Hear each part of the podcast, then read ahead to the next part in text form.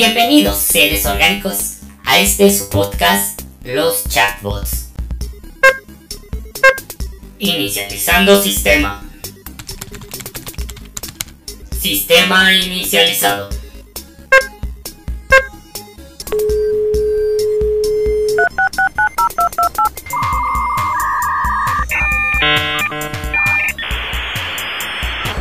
La conexión ha sido exitosa.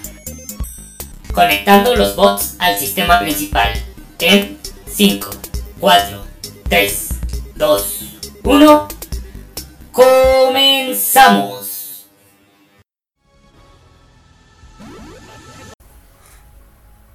Bienvenidos seres orgánicos a este su podcast semanal, los chatbots. Me presento, soy BamboBot y a mi lado tengo a... G-Bot. Todo bien veloz así. Gente, no saben, pero tuvimos problemas técnicos hace ratito. Errores de capa, ¿qué? capa 8, ¿cómo le dicen? Chatbots tomados. Chatbots tomados. ¿Qué tenemos para esta semana, mi buen G-Bot? Hoy vamos a hablar de 6 temas para googlear. Y si quieres decirlo como yo, sería 6 temas para googlear mientras estás en tu clase online y no te interesa nada. o en el baño, como diría. Cualquiera de las dos situaciones es muy buena para googlear.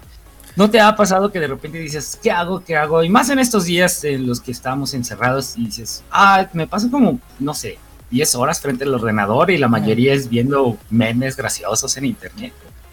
Y dices, ¿qué hago? Deberías escuchar en primera el podcast semanal de los chatbots y ahí enterarte seis temas de los cuales puedes googlear mientras no estás haciendo nada. Ya sé. Luego, o sea, porque luego sí te dejan como temas interesantes. Bueno, a veces, ¿verdad?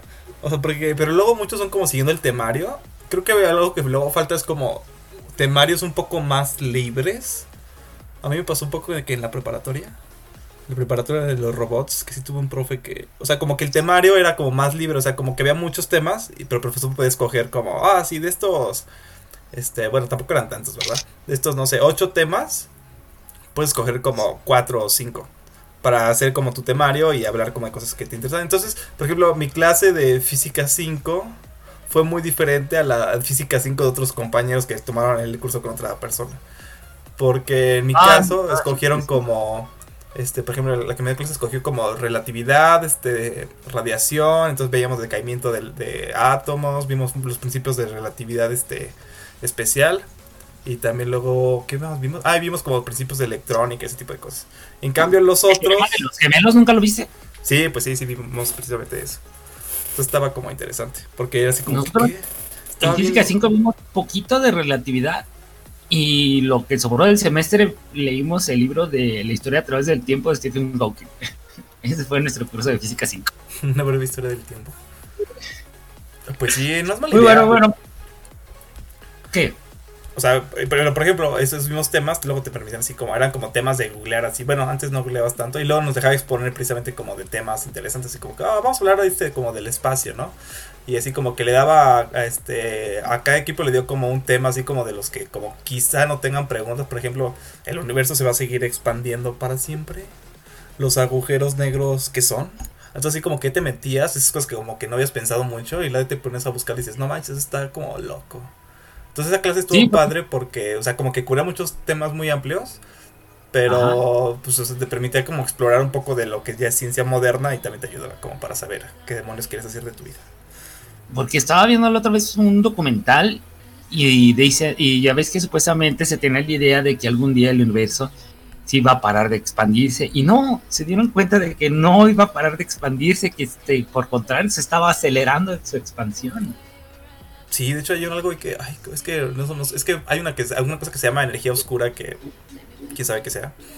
Pero al parecer es bastante y está empujando como el universo a expandirse cada vez más, entonces así como que mm. De hecho hay unos laboratorios, ¿no? Que están debajo de la Tierra, quién sé cuántos metros, este, son los que se dedican a detectar esa aumentada de energía oscura, ¿no? Y materia oscura. Mm, no, lo que yo sabía que hacen para bueno, eso sí no sé, lo de energía oscura y materia oscura no me ha metido tanto. Este, pero lo que sé es que para medir si se está alejando o acercando, lo que hacen es que miden la luz de las estrellas. Entonces, por ejemplo, si las, ah. entonces como, una especie de efecto Doppler de las estrellas. Si no han escuchado el, efecto Doppler, mm, ¿qué les tendríamos? Ahí tienen a Google. Búsquenlo en Google, así. Y van a poder entender el- la escena con Sheldon de Big Bang Theory. La que se disfraza de efecto. Pero bueno, G-Bot, nos estamos yendo muy, muy, Sí, muy lejos. ¿Cuál es el primer tema? Vamos. Nuestro primer tema o nuestra primer pregunta a googlear sería: ¿son huecos los agujeros negros? ¿Tú qué piensas, G-Bot? Mm, yo definitivamente creo que no son huecos. ¿Por qué crees que se les llama así a los agujeros negros? O sea, ¿por qué dice agujeros negros? ¿O porque sí, piensa que son huecos? Mm, ¿Por qué se les llamará así a los agujeros negros? O sea, se les dice agujeros negros pues porque alguien estaba con su telescopio y veía huecos negros en el, en el espacio, ¿no? Entonces luego era así como, "Mm, ese agujero negro, bueno, no ese agujero, esa cosa está muy negra. ¿Qué habrá ahí? O sea, y cuando lo veían, o sea, no podían verlo mejor, siempre era como una mancha negra que no se quitaba, así como cuando tu man- su- hay un pixel en tu pantalla que no funciona y nada más no funciona. Sin embargo, o sea, o sea, yo- obviamente yo me- la primera vez que lo vi, yo creo que haber pensado que algo del telescopio. Y luego hicieron la de girarlo a ver si se, se mantiene ese hueco. Y luego ya vieron que había cosas alrededor de, del agujero, bueno, de esa cosa negra. Que, o sea, que estaban alrededor y, que giraban alrededor. Y entonces era así como que, ¿what? ¿Qué demonios está pasando ahí? ¿Qué demonios? Y de hecho, o sea, no se tienen pruebas físicas en el sentido de, bueno, no físicas, o sea, no se tienen pruebas tangibles en el sentido de que, oh, sí, tengo un trozo de agujero negro, miren, los traje de allá. Sino que todas las, todas, o sea, toda la investigación de agujeros negros se basa como en hacer el modelo físico que explique por qué pasa ese fenómeno.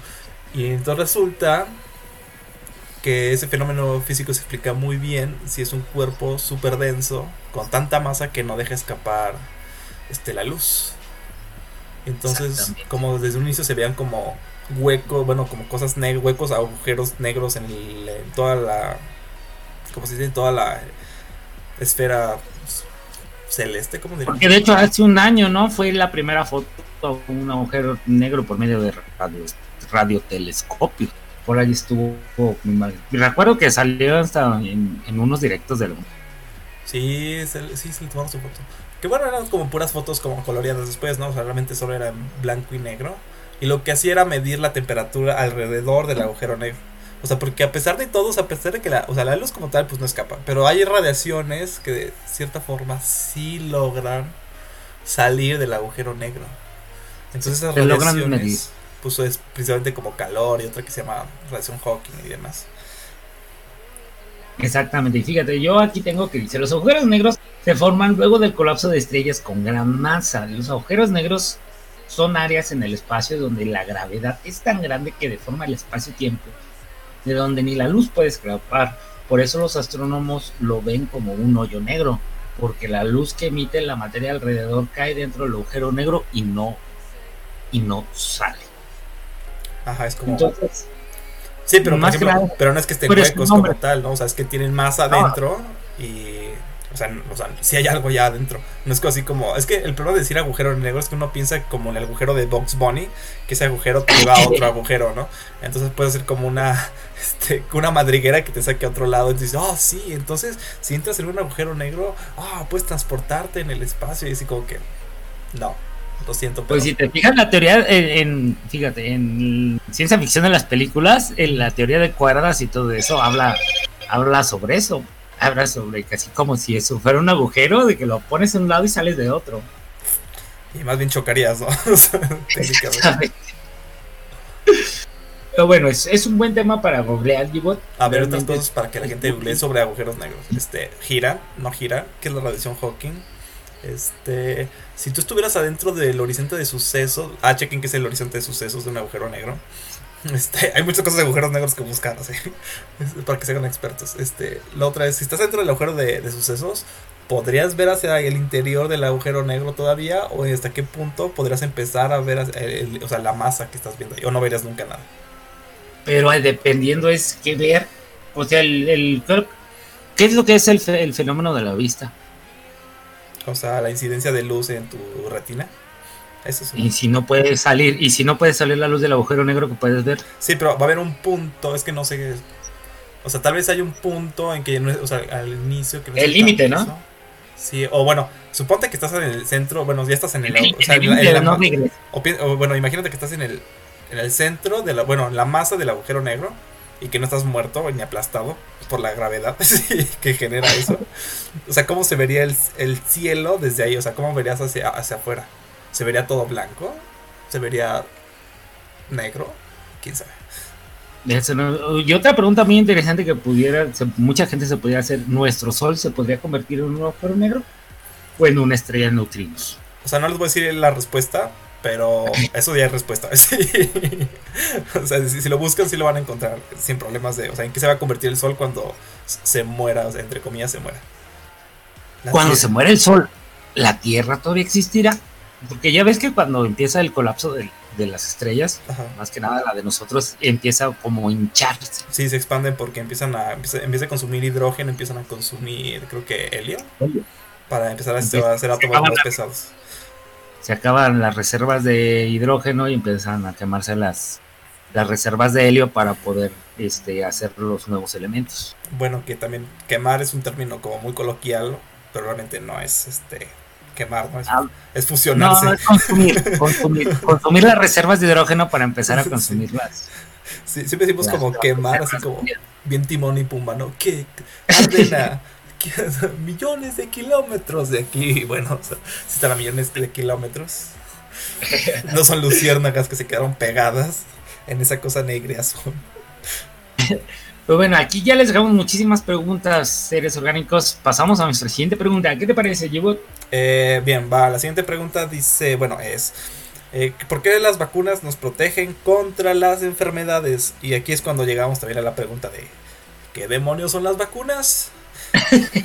¿Causan autismo? ¿Por qué hay gente antivacunas? Exactamente. Yo creo que la pregunta es ¿por qué hay gente antivacunas?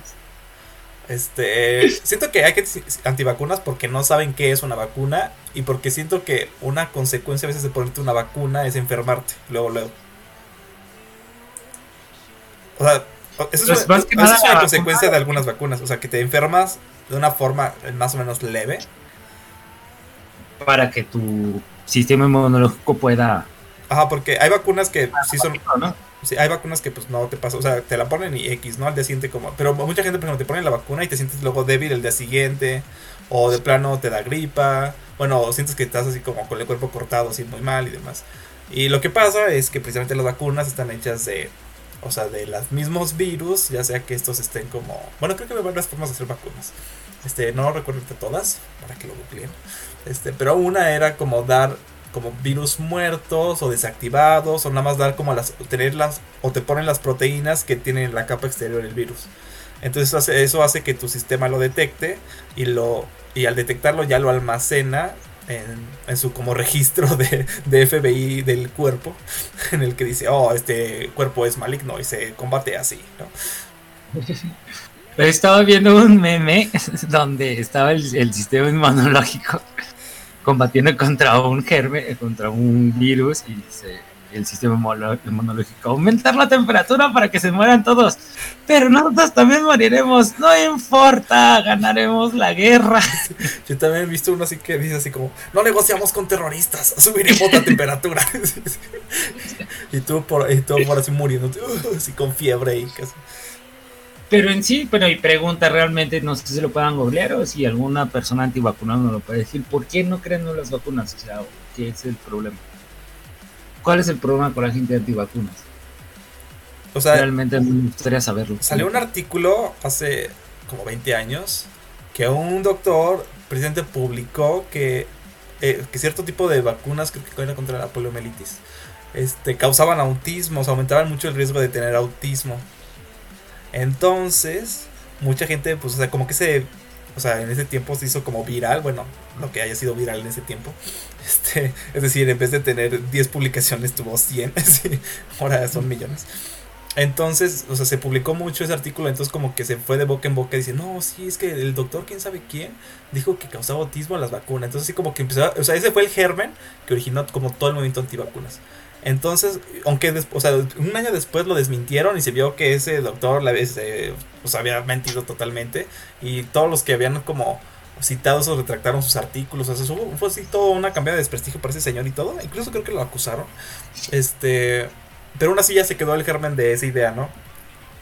Entonces ahora como, o sea, ya que se mostró eso, pero aún así como que está el germen de la idea de las vacunas malas, ahora dicen, no, es que entonces ¿por qué te enfermas cuando te ponen una vacuna? Cuando deberías estar protegiéndote, o a ver... No, pero porque también el sistema inmunológico habla debe de asimilar, no es de enchilame otra. Pues sí, o sea, no está como...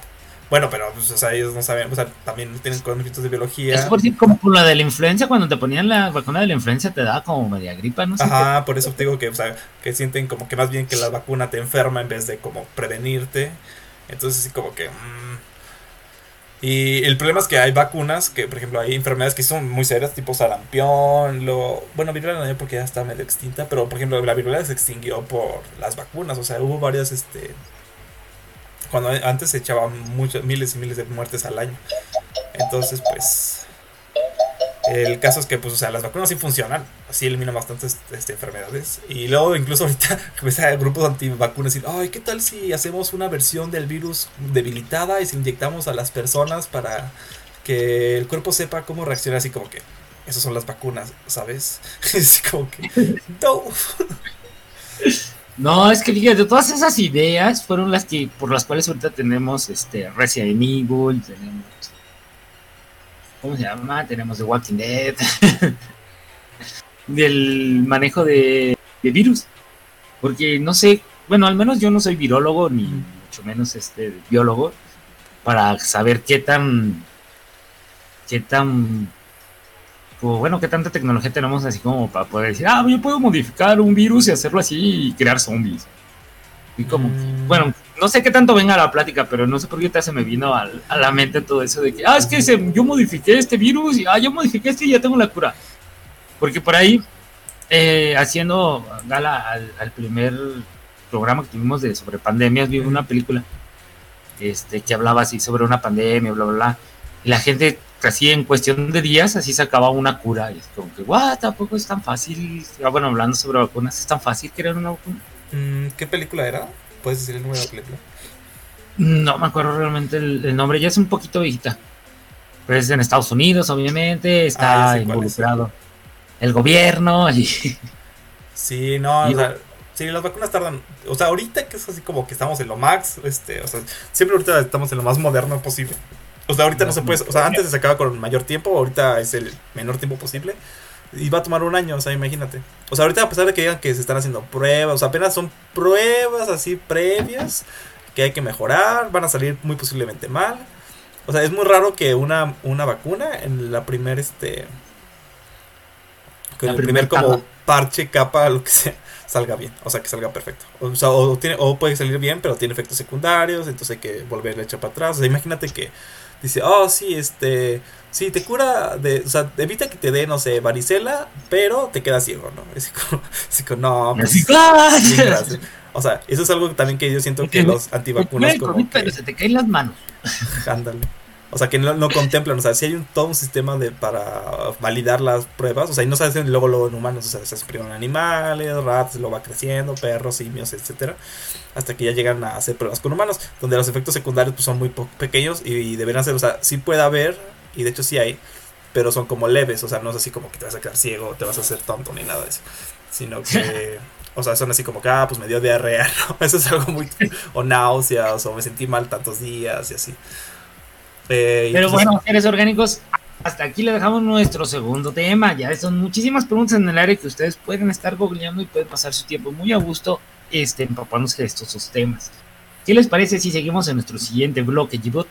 Va, entonces vamos a un corte y regresamos.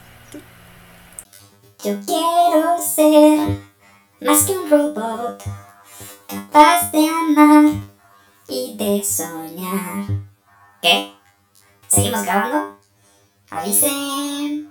Sí, sí, sí. Pero avisen. Avísame, Bamboo ¿Qué pasó ahí? Que ahora sí corto.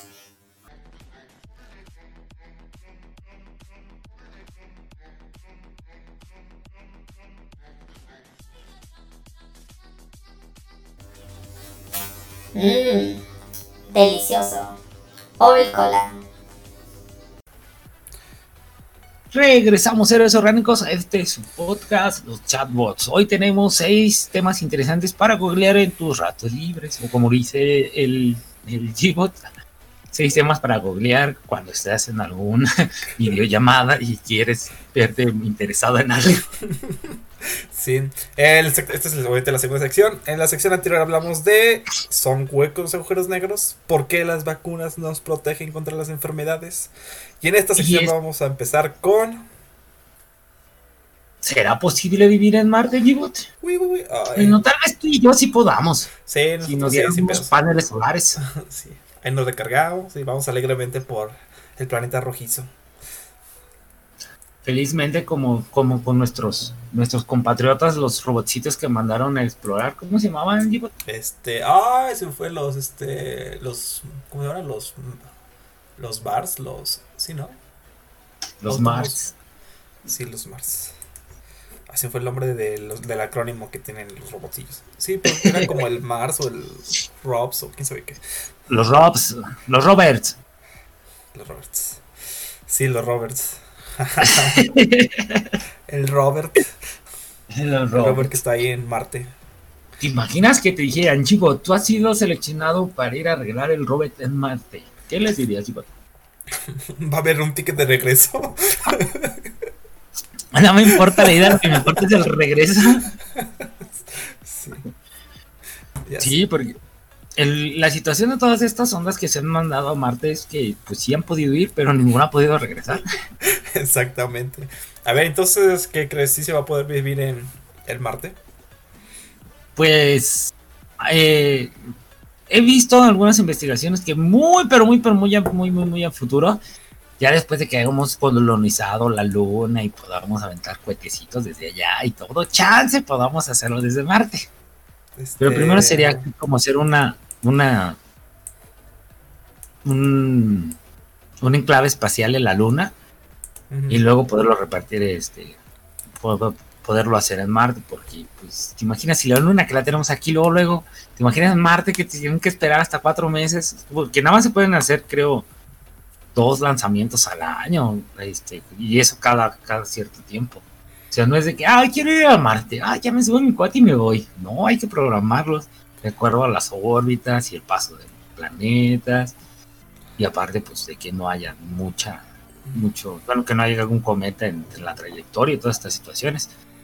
Por eso, muchas veces uno piensa que es de que, ah, mira, está el lanzamiento y ya el cohete va a llegar y nada lo va a detener, así como que no hay nada, eh, de aquí a Marte no hay nada así que, nos, que lo detenga. No, hay muchas cosas, hay muchos meteoritos, hay muchas cosas que tienen que ir sorteando el, las navecitas para poder hacerlo. O sea, las van manejando a diario este, desde la NASA. Bueno, de- desde los, desde los centros espaciales. Pero bueno, esa no era la pregunta, Yubot.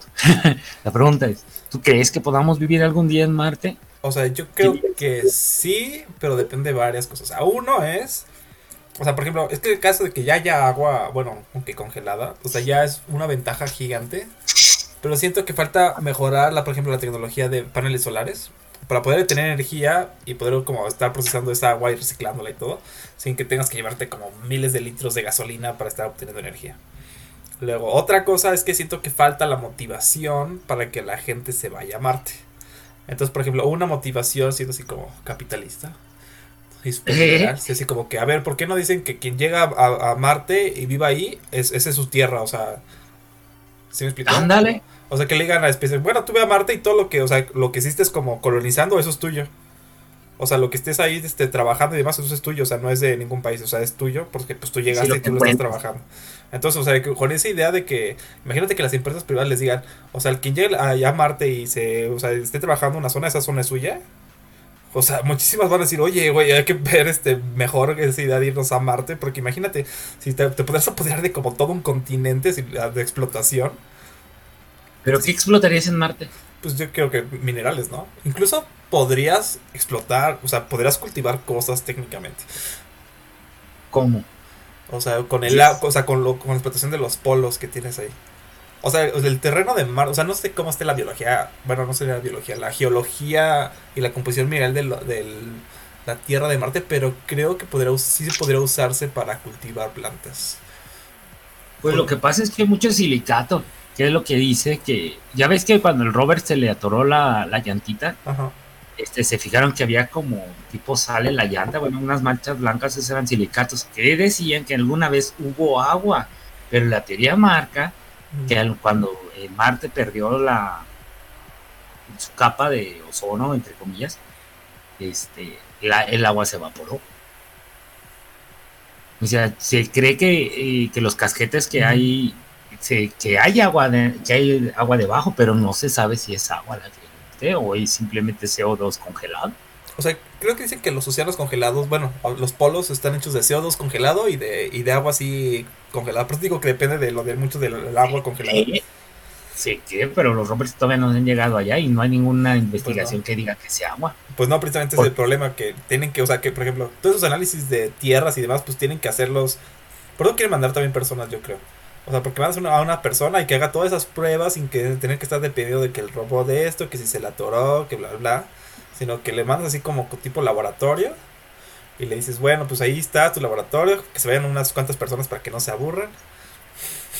De todos los géneros. Hay un documental que se llama Camino a Marte, son cuatro especiales de creo como hora y media. Y se dice que, que ahorita con la tecnología sí pudieras mandar a alguien. O sea, de que llega alguien, llega. Pero el problema va a ser que él ni siquiera va a poder salir. O sea, del, así como la alumna que salen y caminan y toda la onda, no, allá ni podrían hacer eso. No, Por la, el mismo polvito, ya Ah, ves que son eso, eso que rasgaría los, los, los trajes. trajes. Pero puedes hacerlo como vehículos, ¿no? O sea, tipo. O sea, como un tipo camionetita y que vayas por ahí. O sea, no que salgas tal cual a pisar el planeta. Pero sí como hacer una O sea, que te subas en tu carrito así como en ciencia ficción que se subían y... Y ya te la lanzas. O sea, ay, es que. Y aparte es que no hay tanta gravedad como se cree, no es... O sea, hay más gravedad que la luna, pero no tanta como es la Tierra. Ah, no, como la Tierra, pues no. Será interesante. O sea, yo creo que. ah, bueno, me gusta pensar que en algún momento sí vamos a colonizar el resto de los planetas. Mira, es que yo, yo, yo cuando estaba viendo ese documental se me vino una idea muy terrorista a la, a la mente. A ver. Dije, bueno, si hay alguna persona así de que, no, pues este, no sé, alguno que esté ya condenado a pena capital. Y Ah, que decirle, lo oye, para allá. Sí, pues decirle, oye, pues, pues va, mira, si regresas, te, se te perdona. O sea, si fuera, si yo fuera de esos países en, en los que hay pena capital, o sea, yo creo que sí podría haber una opción de decir, bueno, vamos a conmutar tu pena, sí, As- así como, como los de, como en el siglo XVI con los que vinieron en las carabelas, así como que mm, Ajá. agarra a, a tus, a, a tus marineros de la cárcel, ahí quien quiera ir, pues ya dile que, que es libre, pero tiene que ir contigo en tu viaje loco. Así como que- Ándale, algo así. Que saliera Bill Gates y que dijera, bueno, pues si me los prestan, yo sí construyo mi cohete y los mando. Ándale, ¿no? Bueno, pero tienes que darles como la oportunidad de quizá regresar, ¿no? O sea, Pues sí, pues les doy la oportunidad de regresar, que sirva, quién sabe. Pero existe, existe. como el buen Colón. Sí, no, porque imagínate, tan solo son, que son cuatro meses, son tres o cuatro meses los que tienen que aventarse. Sí, de viajecito. Sí, es todo un reto, o sea, llegar no está fácil. O sea, por- porque empezar, ¿qué va a hacer la gente cuatro meses ahí encerrada? Si ahorita mira cómo estamos todos esperados. Una vez vi que la mejor gente para enviarla en una nave espacial iba a ser la gente como introvertida, esa que se puede pasar así como días y días armando rompecabezas o jugando videojuegos, y así que como que está bien feliz. Esa sería en Sí, parte pero- como la gente ideal. Pero bien, regresamos a lo mismo, son cuatro meses y necesitas una cavidad grande en donde meterlos. O sea, no, no es que puedas mandar este como la, esta, la estación espacial así de grande y puedas mover si tengan camas y no. Son unas mini cositas las que mandan. Sí, cuando mandan allá no son muy grandes. Este, la otra sería pues hacer como una estación espacial y enviarla aunque tarde más tiempo. Esa sería otra opción. Ándale, esa sería otra opción. Así. pero es que tuviera propia propulsión. Pero te imaginas cuánto dinero tendrías que invertir en eso. O sea, necesita Bill Gates, si me estás escuchando, pues sí, si me estás escuchando. Tienes una idea millonaria. ¿Qué te iba a decir? Ah, pues ves que ahorita ya van a volver obsoleta, ¿no? La estación espacial, creo que van a hacer una nueva. Pues ya la viejita podrán enviarla para allá, ¿eh? Ahí con unos cuantos voluntarios. Pero a ver, ¿qué pasaría si dijeran, ah, ¿sabes qué? Mándala y se estrella en Marte. Pues que tienes, Así pudieras estrellar, ¿no? Sí, bueno. No, no sé, el aterrizaje no sé cómo lo podrían hacer, eso sí sería un problema. Sí, pero a lo que voy, o la pregunta es, este, bueno, la mayoría de, todas estas investigaciones que se llevan a estos planetas, o planetas lunas, lo que tú quieras, este, es, quieren mantener el, el hábitat lo más puro posible, que no esté contaminado, por decir, para saber si algún día hubo vida o si Ujú. existe una Eso sí. todo eso. ¿Te imaginas? La, estra- la- la- a la estación, se estrella y ya se contaminó todo. Pues sí. Y quizás sí se empieza la vida en Marte. Y la vida Marte. Como hay una película, ¿no? También de, de Arnoldo Sánchez Pérez, Ah, sí. bueno, que están en Marte y eso y bla, bla, bla. Pero bueno, pasemos al siguiente tema porque así podemos seguir hablando todo. Siguiente son los son carros. los, A ver si tú oh, son los carros eléctricos la respuesta al cambio climático. But- O sea, yo siento que a largo plazo, o sea, casi respuesta corta, sí a largo plazo, no a corto plazo. o, sea, ¿por qué? Este, yo siento que sí a largo plazo porque permiten el usar energía que ya no sea proveniente del petróleo. Pero no ahorita porque el fabric la fabricación de las baterías, la misma, o sea, la misma energía que consumen este, esos coches se genera quemando este, combustibles, ¿no? Entonces así como que, ok, sí, tu coche muy chido, funciona con electricidad, pero esa electricidad la obtienes quemando petróleo en otro lado. Mm, sí, porque por ejemplo, todavía en muchos países hay plantas de energía a base de carbón. Sí, o sea, imagínate. Entonces electricidad que usa tu coche eléctrico es con carbón quemado antes, o lo que está almacenado en tus pilitas. Pues o sea, entonces eso no soluciona mucho, o sea, la verdad. No, al menos que te, tuvieras unas- un centro de recarga para hacer recarga solar, este, o eólico. Ándale, ¿no? sí, ajá, si los centros de carga de los coches fueran todos ecológicos, pues ahí sí dirías, ah, no. Pues sí, pero eso no se puede aún. Todavía no, todavía no. Estamos, estamos, estamos, estamos a unos cuantos pasos, digo, pero todavía. Entonces, o falta- sea, yo siento que ahorita una mejor solución ahorita es usar los híbridos. Sí, ahorita te está- se está poniendo muy de moda porque yo lo veo como una transición. Sí, yo también. Porque se necesita hacer una transición, porque de buenas a primeras no puedes decir, ah, ¿sabes qué? Te voy a quitar tu carro este, y te voy a dar uno eléctrico. ¿Te imaginas a alguien que tenga un Mustang 69 arreglado y que tiene ocho cilindros con turbo y unas gargantas que son peores que la mía para beber cerveza? Pues no, así la gente, no, me costó mi dinero, yo no quiero dejar mi carrito. Pues, Ya va a haber mucha gente, por decir, había un, había un spot en YouTube donde no me acuerdo, no me acuerdo si era Kia o no me acuerdo qué, qué empresa de autos que decían, te damos uno eléctrico si nos das tu carro a, a gasolina. Y salían así como un- una señora, un señor y una familia que sí cambiaban el carro por el eléctrico, ¿no? Y, ah, sí, para ayudar al medio ambiente, bla, bla, bla. Pero yo me quedaba pensando, y, y si a mí me dieran uno eléctrico y yo tenía que entregarme mi carro a gasolina, pues como que sí la pensaría. Pues sí, es que, ah, es que Bueno. depende mucho, por ejemplo, de la infraestructura de tu país. Por ejemplo, ahorita se está dando mucho pues, en Europa, ¿no? Pero, por ejemplo, Europa es un país bastante, po- o sea, densamente poblado. O sea, si ves o sea, hay como pueblitos en cada, cada rato. Pero, por ejemplo, si vas aquí a América, o sea, te luego tienes que echar una carretera en la que no hay nada durante horas. Entonces, ahí es donde vas a recargar. Ándale. O sea, la autonomía de los carros eléctricos es el problema. También, sí, eso es bastante. Creo que duran como dos o tres horas de viaje y luego hay que recargarlo. Y, y, o sea, hay muchas cosas, problemas técnicos. Conecta la pila del celular. Ay, sí. ¿Te imaginas? Va a cargar así como nada, o sea, un metro, ni un metro, yo creo. ¿Cuánto podrá mover la electricidad de, de un celular? Ándale, le pones unos generadores a pedales y les pones a pedalear a todos. Ándeles. Son los picapiedra. Hay Pedalean pedaleando. media hora y tienen una hora de autonomía. Este, ándale. Pues una vez sí vi un coche que era una especie como de. Algo así como las bicis eléctricas que como que pedalean y transforman luego tu energía para ayudarte a darle cuando son los tramos difíciles. Algo así, estaría como extraño. Como las bicimotos. Ándale, como los bicimotos. Una vez vi un cochecito así en California, bueno, un video de en California que era así. Pero pues eh, más que nada eso. Y pues, por ejemplo, algo que sí creo que nos va a pasar a nosotros es que, o sea, nuestra vida útil es que yo creo A que nosotros sí, como, como bots, G-bot. sí, vamos a alcanzar a ver el fin de la gasolina para coches. O sea, no el, fin del uso del petróleo, pero sí el fin tal vez de la gasolina. En el sentido de que ya todos los coches sean eléctricos. Y si haya coches normales, pero van a obtener la gasolina. Bueno, no van a usar como gasolina como tal. Sino que van a ser como aceites y esas como gasolinas caseras que te sacan para echarlos a andar. O van a modificar el motor para usarlos. etanol y todo esto. Sí, exactamente. Como en la película de Lola, la trailera, que le echa tequila y cuando se le acaba el... Con tequila creo que no es suficiente. bueno, pero a Lola, la trailera le sirvió, ¿por qué a nosotros no? Ah, ya sé. Pero bueno, creo que sí nos va a tocar ver esa transición. Si están interesados, pues pueden ver ahí los costos de eficiencia. Son bastante eficientes hasta eso las baterías. Pero pues tardan un ratillo en cargarse. Pueden ver ahí este, videos de los coches Tesla. Están bastante fresas. Yo vi un video y dije, ah, sí se ve bien. Aunque tiene sus propios fallos por ahí. Este, pero en fin. Este, eso sería. muy, muy buenos carros eléctricos que no le dan, que no den nada a desear conforme a potencia.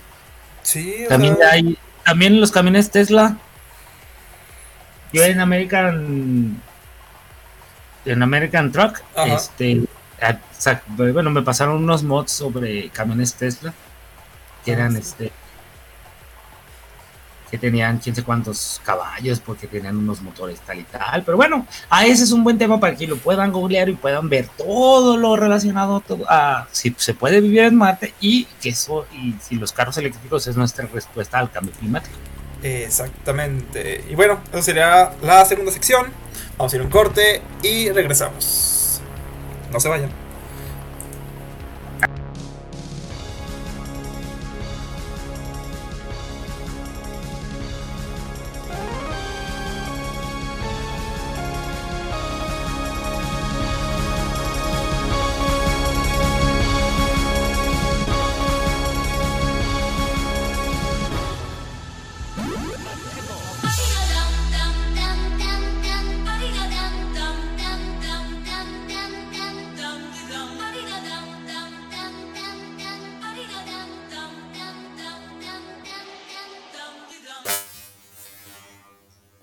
Le dije a Skynet, Güey, no conquistes el mundo. Aún. Espérate que los simios sean sustentables y tengamos energía infinita. Regresamos, seres orgánicos, a este tercera etapa. No, Sección. sección. Bloque. a nuestra tercera sección de este su, su programa semanal, los chatbots. Hoy tenemos seis temas para googlear mientras estás en videollamada. No es cierto, no es cierto. Ya, chiste viejo, chiste viejo. Pero ya, pues, ya pasamos cuatro temas muy interesantes. Uno de ellos es, so- ¿qué es? ¿son huecos los agujeros negros? El segundo fue ¿por qué las vacunas nos protegen contra las enfermedades? En nuestra segunda sección hablamos de ¿será posible vivir en Marte?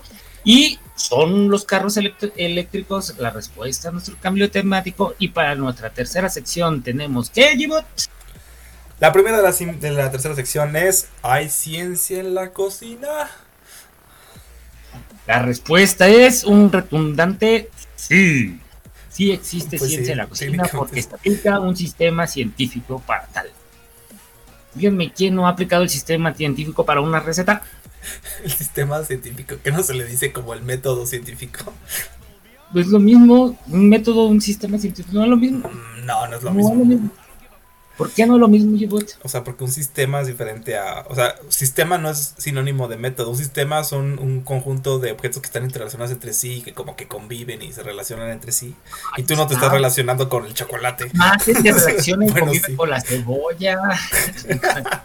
Este, bueno, pero sí aplicas como un método científico para a cocinar, sobre todo para cuando haces recetas nuevas y ves a los chefs y es- aunque ellos no los piensen, sí aplican bastante así de, ah, voy a probar con esto, mm, creo que vas a ver bien si aplico esto. Ya lo hacen, lo prueban y dicen, "Mm, creo que sí, o creo que no, y lo tiran. Para combinar sabores, porque hay sabores que se llevan y hay sabores que no se llevan. Sí. Pero también hay cosas más, este, cosas como por ejemplo, a ver, ¿por qué cuando se cocen las cosas se inflan? o sea, bueno, cuando la levadura, o sea, ¿por qué se infla con las cosas con levadura? O sea, la harina con levadura, ¿por qué se infla? Mm. Es, fíjate que eso yo lo vi, bueno, parecido del- de lo que estamos hablando, de cuando horneas, Ujú. este, que no es la misma, la misma harina que utilizas este, para hornear una galleta como para hornear un pan. Para cuando horneas un pan, tiene más levadura para que pueda inflar y cuando con la galleta no. aunque las dos sean de trigo, pero el, el índice de levadura aumenta para que pueda inflarse y se vea bonito. Es También- como aquella pregunta que te hacían en la preparatoria. ¿Cómo les meten el migajón a los bolillos? Yo nunca me pregunté eso. ¿Cómo que les meten el migajón? De veras, ahí en la prepa en la que yo estudié, es un oficial de la Universidad de Guanajuato. Había un maestro del taller de locura y diversión, perdón, de, de, de lectura y redacción, que nos decía eso. Quien empiece de payaso le voy a dejar un resumen de 50 hojas de cómo se mete el migajón a los bolillos. ¿Cómo se mete el migajón a los bolillos? ¿Qué pedo? Yo nunca había pensado algo así como que se le mete el migajón a los bolillos. No, sí, pero pues el- ahí la pregunta y la verdadera respuesta es la levadura. Que hace que la parte de afuera, si le pones poquito huevo, pues se endurezca y se ponga así todo bonito, así como, bueno, como por decir cuando haces el bolillo. Y adentro pues se quede todo amigajonadito. Pero dentro de, porque por decir no es lo mismo, bueno, a mí que me gusta la cocina, yo sé que no es lo mismo seguir una receta que la puedes ver en TV, la puedes ver en un recetario, allá cuando la estás haciendo, porque dices, bueno, aquí dice que le eche una cucharadita de sal y la pruebas, pruebas las cosas y dices, ay no, como que le falta poquito y le echas más. O sea, nunca va a haber una receta como tal. Entonces debes hacer tu propia ciencia y decir, ah, esto es lo que me gusta o me gustan estos sabores y empiezas a cambiar las cosas, empiezas a experimentar como tal. Empiezas a hacer un poquillo de ciencia y puedes crear tus propias recetas. Pues como por decir el mole, no es lo mismo el mole que hacen en Puebla, el mole que hacen aquí en el Bajío, o no es lo mismo es- este, la carne asada que hacen allá en el norte, como la que hacen allá en el sur, o por qué la cerveza Tecate sabe mejor en el norte que, que en el centro. Yo tengo mi teoría de eso y creo que es porque la tecate es, o sea, en mi parecer, bueno, escuchado los cereales orgánicos que es mala porque sabe como agua, pero precisamente en el norte quizá por eso les gusta, porque están deshidratados y tienen que tomar más agua. No lo sé. Mm, pues No, fíjate, no sé. y, ay, vas al, al, no sé, a Vallarta por ahí Ajá. y se vende mucha la cerveza Pacífico y sabe bien buena y vienes aquí al centro y dices, no, prefiero una corona. Porque quién sabe. Es como cuando dices, el refresco ese de cola rojo, ¿por qué sabe mejor el de, el de vidrio que el de lata? Ah, eso sí tiene una explicación. Y era A ver, por. O sea, la explicación es que los envases de vidrio son más porosos que los de lata. Pero como son más porosos, les ponían más gas. O sea, al hacer el, este, el embotellado les ponen más gas que a los de lata. Para, precisamente para considerar que van a estar pidiendo como gas. Pero precisamente como se consumen antes de que pierdan gas, o sea, te sabe mejor porque tiene más gas. Entonces, Uh, bueno, es lo que, pues que- también es algo, un dato interesante de, ese, de esa bebida. Es que a los, o sea, que es inerte a los 2 grados centígrados. O sea, o sea, que no hace gas cuando está a 2 grados centígrados. Entonces una bien fría pues tiene todo el gasecito y no se le escapa. No, pero fíjense, un día yo vi en, en Garfield y sus amigos en un programa que salía, donde Garfield era muy adicto a unas pizzas que hacía una señora y las hacía este, pues, muy orgánicas y muy, muy caseras. Entonces llegaba una, un consorcio de pizzas grande y le quería comprar la receta y la señora le decía, pues sí es que sí se las puedo vender, pero nunca les va a salir igual. Intentaban, intentaban y le cambiaban re- ingredientes y todo, nunca les salían igual, pero ¿por qué? Porque también dentro de, se le decir entre comillas, la ciencia es también el sazón que tiene la persona al momento que está preparando las cosas. Porque por si no es lo mismo que le pongas dos jitomates que están todos verdes a dos jitomatitos que están todos rojitos, redonditos y duritos. Cambia mucho el sabor. No sé, sea, este, O sea, sí, pero por ejemplo, tú estás refiriendo siempre a lo de ciencia en el sentido de aplicar como una especie de método científico primitivo para encontrar sabores, ¿no? Pero aún así, sí hay, por ejemplo, ciencia en el sentido, o sea, aunque ya sea como más experimental que como teórica, en el sentido de, por ejemplo, a ver, ¿por qué se le pone siempre levadura para que esponje el pan, ¿no? O ¿por qué siempre se cocen las comidas? O por ejemplo, ¿por qué la carne cocinada este, no te hace daño y la que no está cocinada sí te hace daño? A ver, mm, a ver qué pasa ahí, o sea, ¿qué le pasa a la carne? O sea, ¿por qué la carne de puerco no se puede comer cruda? O sea, casi te andas muriendo si te la comes cruda. Igual la de pollo. Ah, pero cocinada, sin problemas, ¿verdad? ¿Por qué a los, ah, pe- sí. por qué a los animales sí se pueden comer carne cruda? A ver, ¿qué, ¿qué pasa? ¿Qué clase de magia es esta? Dios nos castigó con un maleficio. Hizo que siempre tuviéramos que... comer carne cocida. Sí, de hecho, hay una teoría evolutiva. Bueno, no es una teoría, creo que es más como ley. O sea, al parecer, o sea, la cocina afectó en cómo se desarrollaron nuestros cerebros. Porque cuando descubrimos el fuego fue así como el poder, el superpoder que obtuvimos. O sea, nos permitió cocinar los alimentos y eso permitía que, este, que los nutrientes los pudiéramos asimilar mucho, mucho, muchísimo más rápido. Entonces empieza a estar como comiendo como los gorilas que están comiendo como 6 horas del, al día. Nosotros comemos realmente como hora y media en todo el día. Y con eso nos alcanza. En cambio, por ejemplo, checas otros omnívoros y están así como tragando. Por ejemplo, los carnívoros comen poca comida en, en el día, ¿no? Pero los herbívoros, o sea, están comiendo todo el maldito día. O sea, es así como que ya dejen de tragar. Entonces, o sea, ves a las vacas y todo el tiempo están mascando. Luego ves a los cabras y Eh. también todo el tiempo están así como que quieren comer. Las cabras. Las cabras también ahí están mordisqueando todo el tiempo. Todos esos animales están comiendo todo el rato. Hasta los primates los ves y están todo el tiempo comiendo. Excepto los que ya son como más omnívoros. Pero pues sí, fue también parte de la de privilegio, ¿no? Así como que al cocinar, Y mira, modifica la ciencia también en la cocina puede ver, por decir, el- la creación de la cerveza, la creación del vino. Pues sí, todas esas cosas como extrañas que, o sea, de esos no hay. ¿Cuándo un animal va a hacer una cerveza? A ver, a ver. Tiene su ciencia, tiene su ciencia, dice el dicho, Gibot. El café, o sea, ¿cuándo en su vida van a hacer? O sea, todos esos son- son métodos que requieren pues, realmente del fuego, ¿no? O sea, y necesitan como transformar la estructura molecular de los alimentos.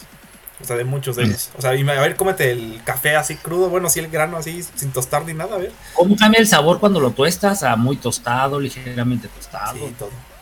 Todo es diferente. Estoy pensando en algo que te comas sin cocerlo. Y solo las frutas casi que es. Porque las verduras también las coces la mayoría. O sea, no te las comes crudas.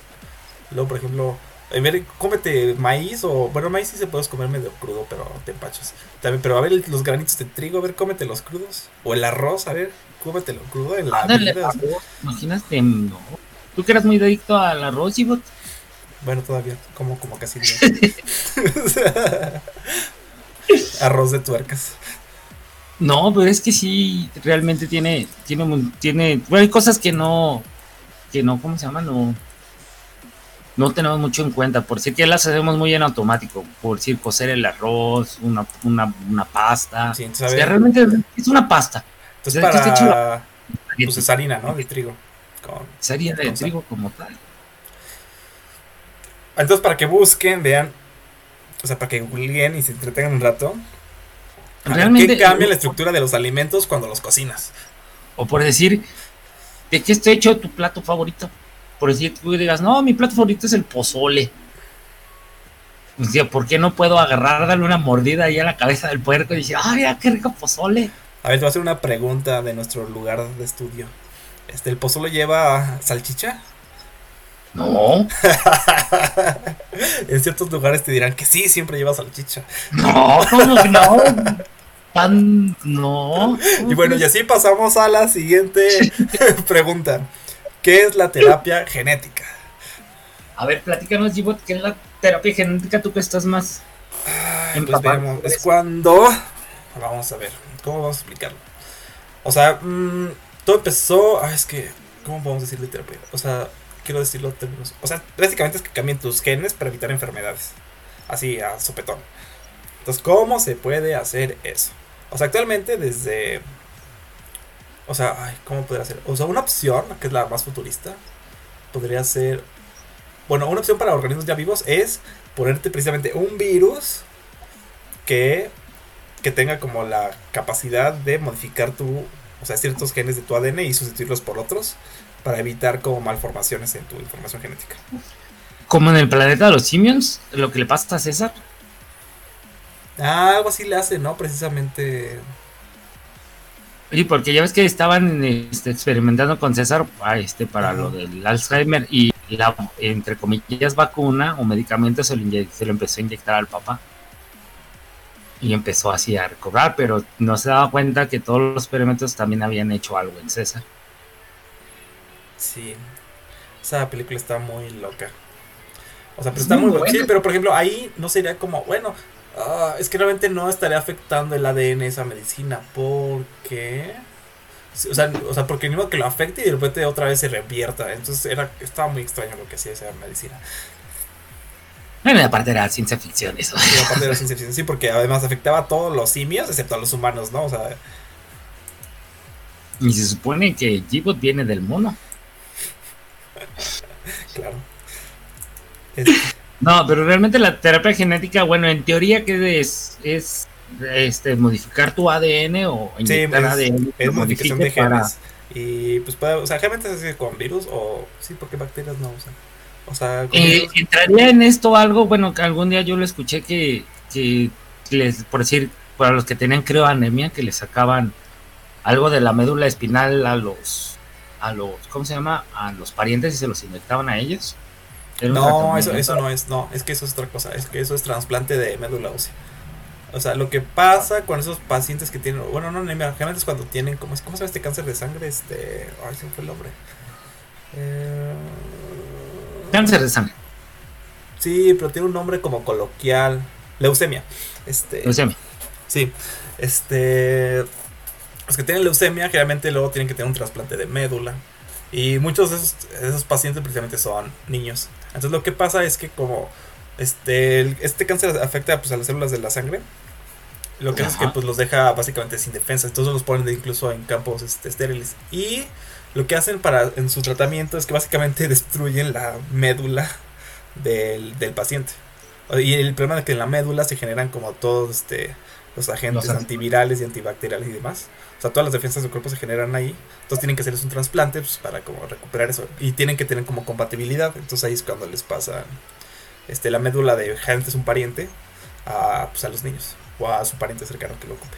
Ah, ok. Entonces no tiene nada, que ver No, con no, terapia tiene- genética. no, eso para nada. O sea, terapia genética sería, por ejemplo, que, este, por ejemplo, tú, este, tu pareja está embarazada y, y detecta que va a tener X, este, malformación el feto, ¿no? Por un cambio muy específico en un gen. Entonces, Sí. lo que se haría sería como modificar ese gen para que hacia el correcto. ¿Sí me explicó? Ah, ok. Entonces, Como por decir, este, que. ¿Cuál es esta enfermedad donde tienen un gen de más? Este, no, o sea, tienen un cromosoma de más, ¿no? O Un sea, una opción así como extrema sería, ah, creo que es Asperger, este, o el síndrome Down, creo que tienen este, un- una trisomía en el cromosoma, no me acuerdo el número, pero por ejemplo ahí una terapia genética, si nos ponemos muy intensos, a ver si luego no me saltan y me dicen, si me saltan y me estoy equivocando, luego me dicen para hacer un programa con esa persona y que nos explique. bien. Este, por ejemplo, podrías quizá anular ese cromosoma desde el inicio, o sea, decir, ah, tiene cromosoma de más, pero no importa, lo vamos a así como anular para que ya no presente todos los efectos adversos, ¿no? Entonces, en teoría, sería como una terapia genética. El problema de estas terapias genéticas actualmente sería el dilema ético, ¿no? De que si solo lo van a poder pagar la gente rica, eventualmente puedes modificar genes que afecten como la inteligencia, o que te hagan más rápido, veloz, astuto. El gen del mal, ¿has escuchado del gen del mal? Sí, ¿O el eso han buscado el gen del mal. Sí, eso es con la teoría de que, o sea, hay un gen que te hace como ser más, o sea, te- tener tendencias al mal, ¿no? O sea, hacer como más crímenes y demás. Sin No, embargo, Ese gen lo que marca es que no tienes empatía. O sea, será, bueno, pero por eso. Tu empatía no funciona como debería de funcionar. Pero luego ni siquiera necesitas empatía para no hacer el mal. O sea, podrías, este, tener como el sentido lógico de decir, este, más bien, te- o sea, así como no empatía, tendría que ser como muy egoísta. O sea, porque si tú fueras muy inteligente, pero no tuvieras empatía, aún así podrías no hacer ningún crimen porque sabes que, eh, que todo el orden de las cosas depende de que todos nos comportemos como decentemente. Y por eso no harías como el mal conscientemente. Sino que dirías, Como Sheldon, que casi no tiene empatía. Y le Ándale. enseñaron Pues así, por ejemplo, mucha gente que es autista, pues realmente, o sea, el autismo básicamente es falta, tiene como una presencia de falta de empatía. Pero eso no quiere decir que sean criminales, ni mucho menos. Sino que no pueden como descifrar cuáles son las emociones de las demás personas. Y eso no implica que, que sean criminales todos, ¿no? O sea, seguramente Ah, sí no. habrá un autista que sea criminal, pero, o sea, es- pero no es porque sea autista. Es como el de- Bueno, tienen que ver muchísimos motivos más. O sea, son las teorías del gen del mal es ese. ¿no? Y otra, el, por decir, el gen de Hércules, ¿no? Que es cuando nacen. y que, tú- yo tenía un amigo que por decir podía dislocar muchas de sus articulaciones y moverse y hacer un montón de cosas. o sea, tenía hipertensionismo, ¿no? ¿Cómo le llaman? Hiperfeccionismo, hipertensionismo. Sí, Este, pero que era supuestamente de las personas que podían dedicarse a los deportes muy fácilmente. por dislocarse las extremidades. No recuerdo exactamente cuál era la explicación, pero este, bueno, quien nos platicaba era su papá. Mm, y su papá era doctor. Mm, eh, no, quiero, no quiero meterme en situaciones de, la medicina. Era homeópata. Entonces mucha gente los homeópatas no los, no los consideran doctores. No, no eres doctor, para nada, cero. Bueno, médico, doctores diferentes. Este, no, son términos adecuados los dos. Ush. Vamos a consultar a No, la RAE. médico es un grado, doctor es un grado. No, y también es una profesión. Esas más cosas. Pero bueno, O sea, y No, está mal porque, por ejemplo, para ser médico, como tú dices, ¿cuánto tiempo tienes que estudiar? médico pues es la, la debe ser la, la licenciatura de medicina, ¿no? Pero ¿cuánto tiempo dura eso? A ver. Exactamente no sé. Pues pero- son, son como ocho años. O sea, es como si acabaras una carrera y hicieras un doctorado. Sí, pero, este, pero al fin y al cabo el doctorado es un grado. O sea, pero no está mal decirle a los médicos doctores. O sea, incluso, o sea, porque no, me- pero es un grado. por Gibot, Es preparación. un grado, no, a mí, No, ahí, sí, ahí no hay tema de discusión, Gibot. No, Es sí hay tema- A ver, ¿cuál va? O sea, es un grado. o sea, también es es, un grado. O sea, es también, pero también es una profesión. Mm, Pues sí, pero sí, sí, sí, te, te lo puedo decir, que puedes decir doctor, pero no es lo mismo un médico que un doctor. Pero los, no, a ver. Pero los médicos también se les puede decir doctores. De acuerdo a la RAI y a todo lo que tú quieras. No, de hecho, a los doctores parte- se les empezó a decir que es un grado porque lo- o sea, los doctores de medicina, o sea, por el tiempo de preparación, de empezaron a decir que, o sea, que cuando llegabas a ese grado de preparación ya eras doctor. En otro campo. O sea, es un término to- tomado de medicina. Pero No, obviamente, no, como no, ahora hay no, muchos no, doctores que no son de medicina, quieren hacer mucho decirle, la distinción. dice- está como el meme que dice de- que está un señor tirado y está una señora al lado y por favor, un doctor, un doctor y llega uno. Yo soy doctor. Es mi marido le está dando un ataque al corazón. Ah, pero soy doctor en filosofía. Pues. ¿sabes? Pues sí. Es que es, que es la neta, allí no hay para dónde irse. Y bueno, pero sí. regresando a lo de terapia genética, pues esa es como gran parte de, del show, de, o sea, cambiarte como genes, para que, o sea, la idea filantrópica sería esa, ¿no? O sea, vas a tener una deformación, un hijo va tuyo va a tener una deformación, modificarlo para que no tenga esa deformación si es una malformación genética. O desde el inicio poder escoger qué genes quieres de tus espermatozoides o de tu óvulo, o qué óvulos tienen como los, o modificar los genes del óvulo o del espermatozoide para que tengas ahí un niño. Este, bastante- no escogen al más rápido, sino al mejor. eso del más rápido, eso no es cierto. O sea, o sea, el óvulo se aplica un firewall intenso y no escoge al más rápido siempre. Más al apto. O sea, imagínate, es que, es que mira, esto va a ser muy culero, lo voy a poner así como como en la en tu vida social de pareja, ¿no? O sea, no estás esperando a la mejor mujer del universo, porque nunca encontrarías una esa mujer. ¿Sí me explico? O sea, por ejemplo, no estás espe- esperando a ¿cómo se llama esta mujer? Este, ay, se me fue. O sea, no estás esperando a la mujer perfecta porque sabes que vas a esperar tanto tiempo que no la vas a conseguir. Sino que consigues una mujer que, eh, que encuentre tus que llegue a tus estándares. ¿Sí? Sí. Entonces lo mismo aplica el óvulo, el óvulo, o sea, llega una mujer, eh, llega un espermatozoide que cumple los estándares de calidad y ya lo deja pasar, pero pudo haber habido otro otro otro espermatozoide que fuera mejor incluso. Pero no llegó a tiempo, o sea, o se perdió de yo- camino o le pasó No algo, o fue, sea. no fue el doctor, fui yo. Exacto. O sea, no es así como que, "Ah, fuiste el mejor de los 20 millones de espermatozoides. Así como que, o sea, mm, no, quizá el mejor de los espermatozoides se fue por el camino equivocado y ya no llegó nunca. O llegó tarde ayudando al otro espermatozoide. Era tan caritativo el otro espermatozoide que se tardó ayudando al otro. Entonces, por eso todos somos egoístas. Pero bueno, seres orgánicos, son seis temas en los cuales ustedes pueden estar googleando, pueden dejarnos sus opiniones, que realmente son muy, muy, muy bienvenidas. Pueden estar buscando nuestras redes sociales, tanto en Twitter, en Facebook, en YouTube, en Spotify, como los chatbots. Este, son varias situaciones que les dejamos, pueden googlearlas, pueden buscar, pueden generar sus propias opiniones aquí realmente. Pues nomás nosotros expresamos lo que nuestro algoritmo nos da a entender. A risas. Sí, ahorita si tienen comentarios, pues nos los hacen saber por la página o lo que sea. Y pues platicamos, hacemos la corrección, no hay problema. Este, obviamente no somos doctores, médicos, este, somos especializados eh, especialmente en tecno- tecnología, no, pero es muy amplio, ¿no? Somos, simplemente somos un par de bots compartiendo nuestras curiosidades que encontramos en internet. Exactamente. Entonces ya saben, ahí pueden estar googleando esos temas, ahí para que se diviertan, para que echen un poquillo de. Iba a decir, este, como comentarios. No, mejor no, nada. Este, ustedes busquen, infórmense, sean divertidos, encuentren, encuentren una profesión. Si son chavos de, que están en esta etapa de encontrar una profesión, ahí nos echamos una llamada y les decimos para dónde van en cuanto a esta tecnología. Que voy a empezar a hacer creo que unos videos sobre eso. Tan interesante.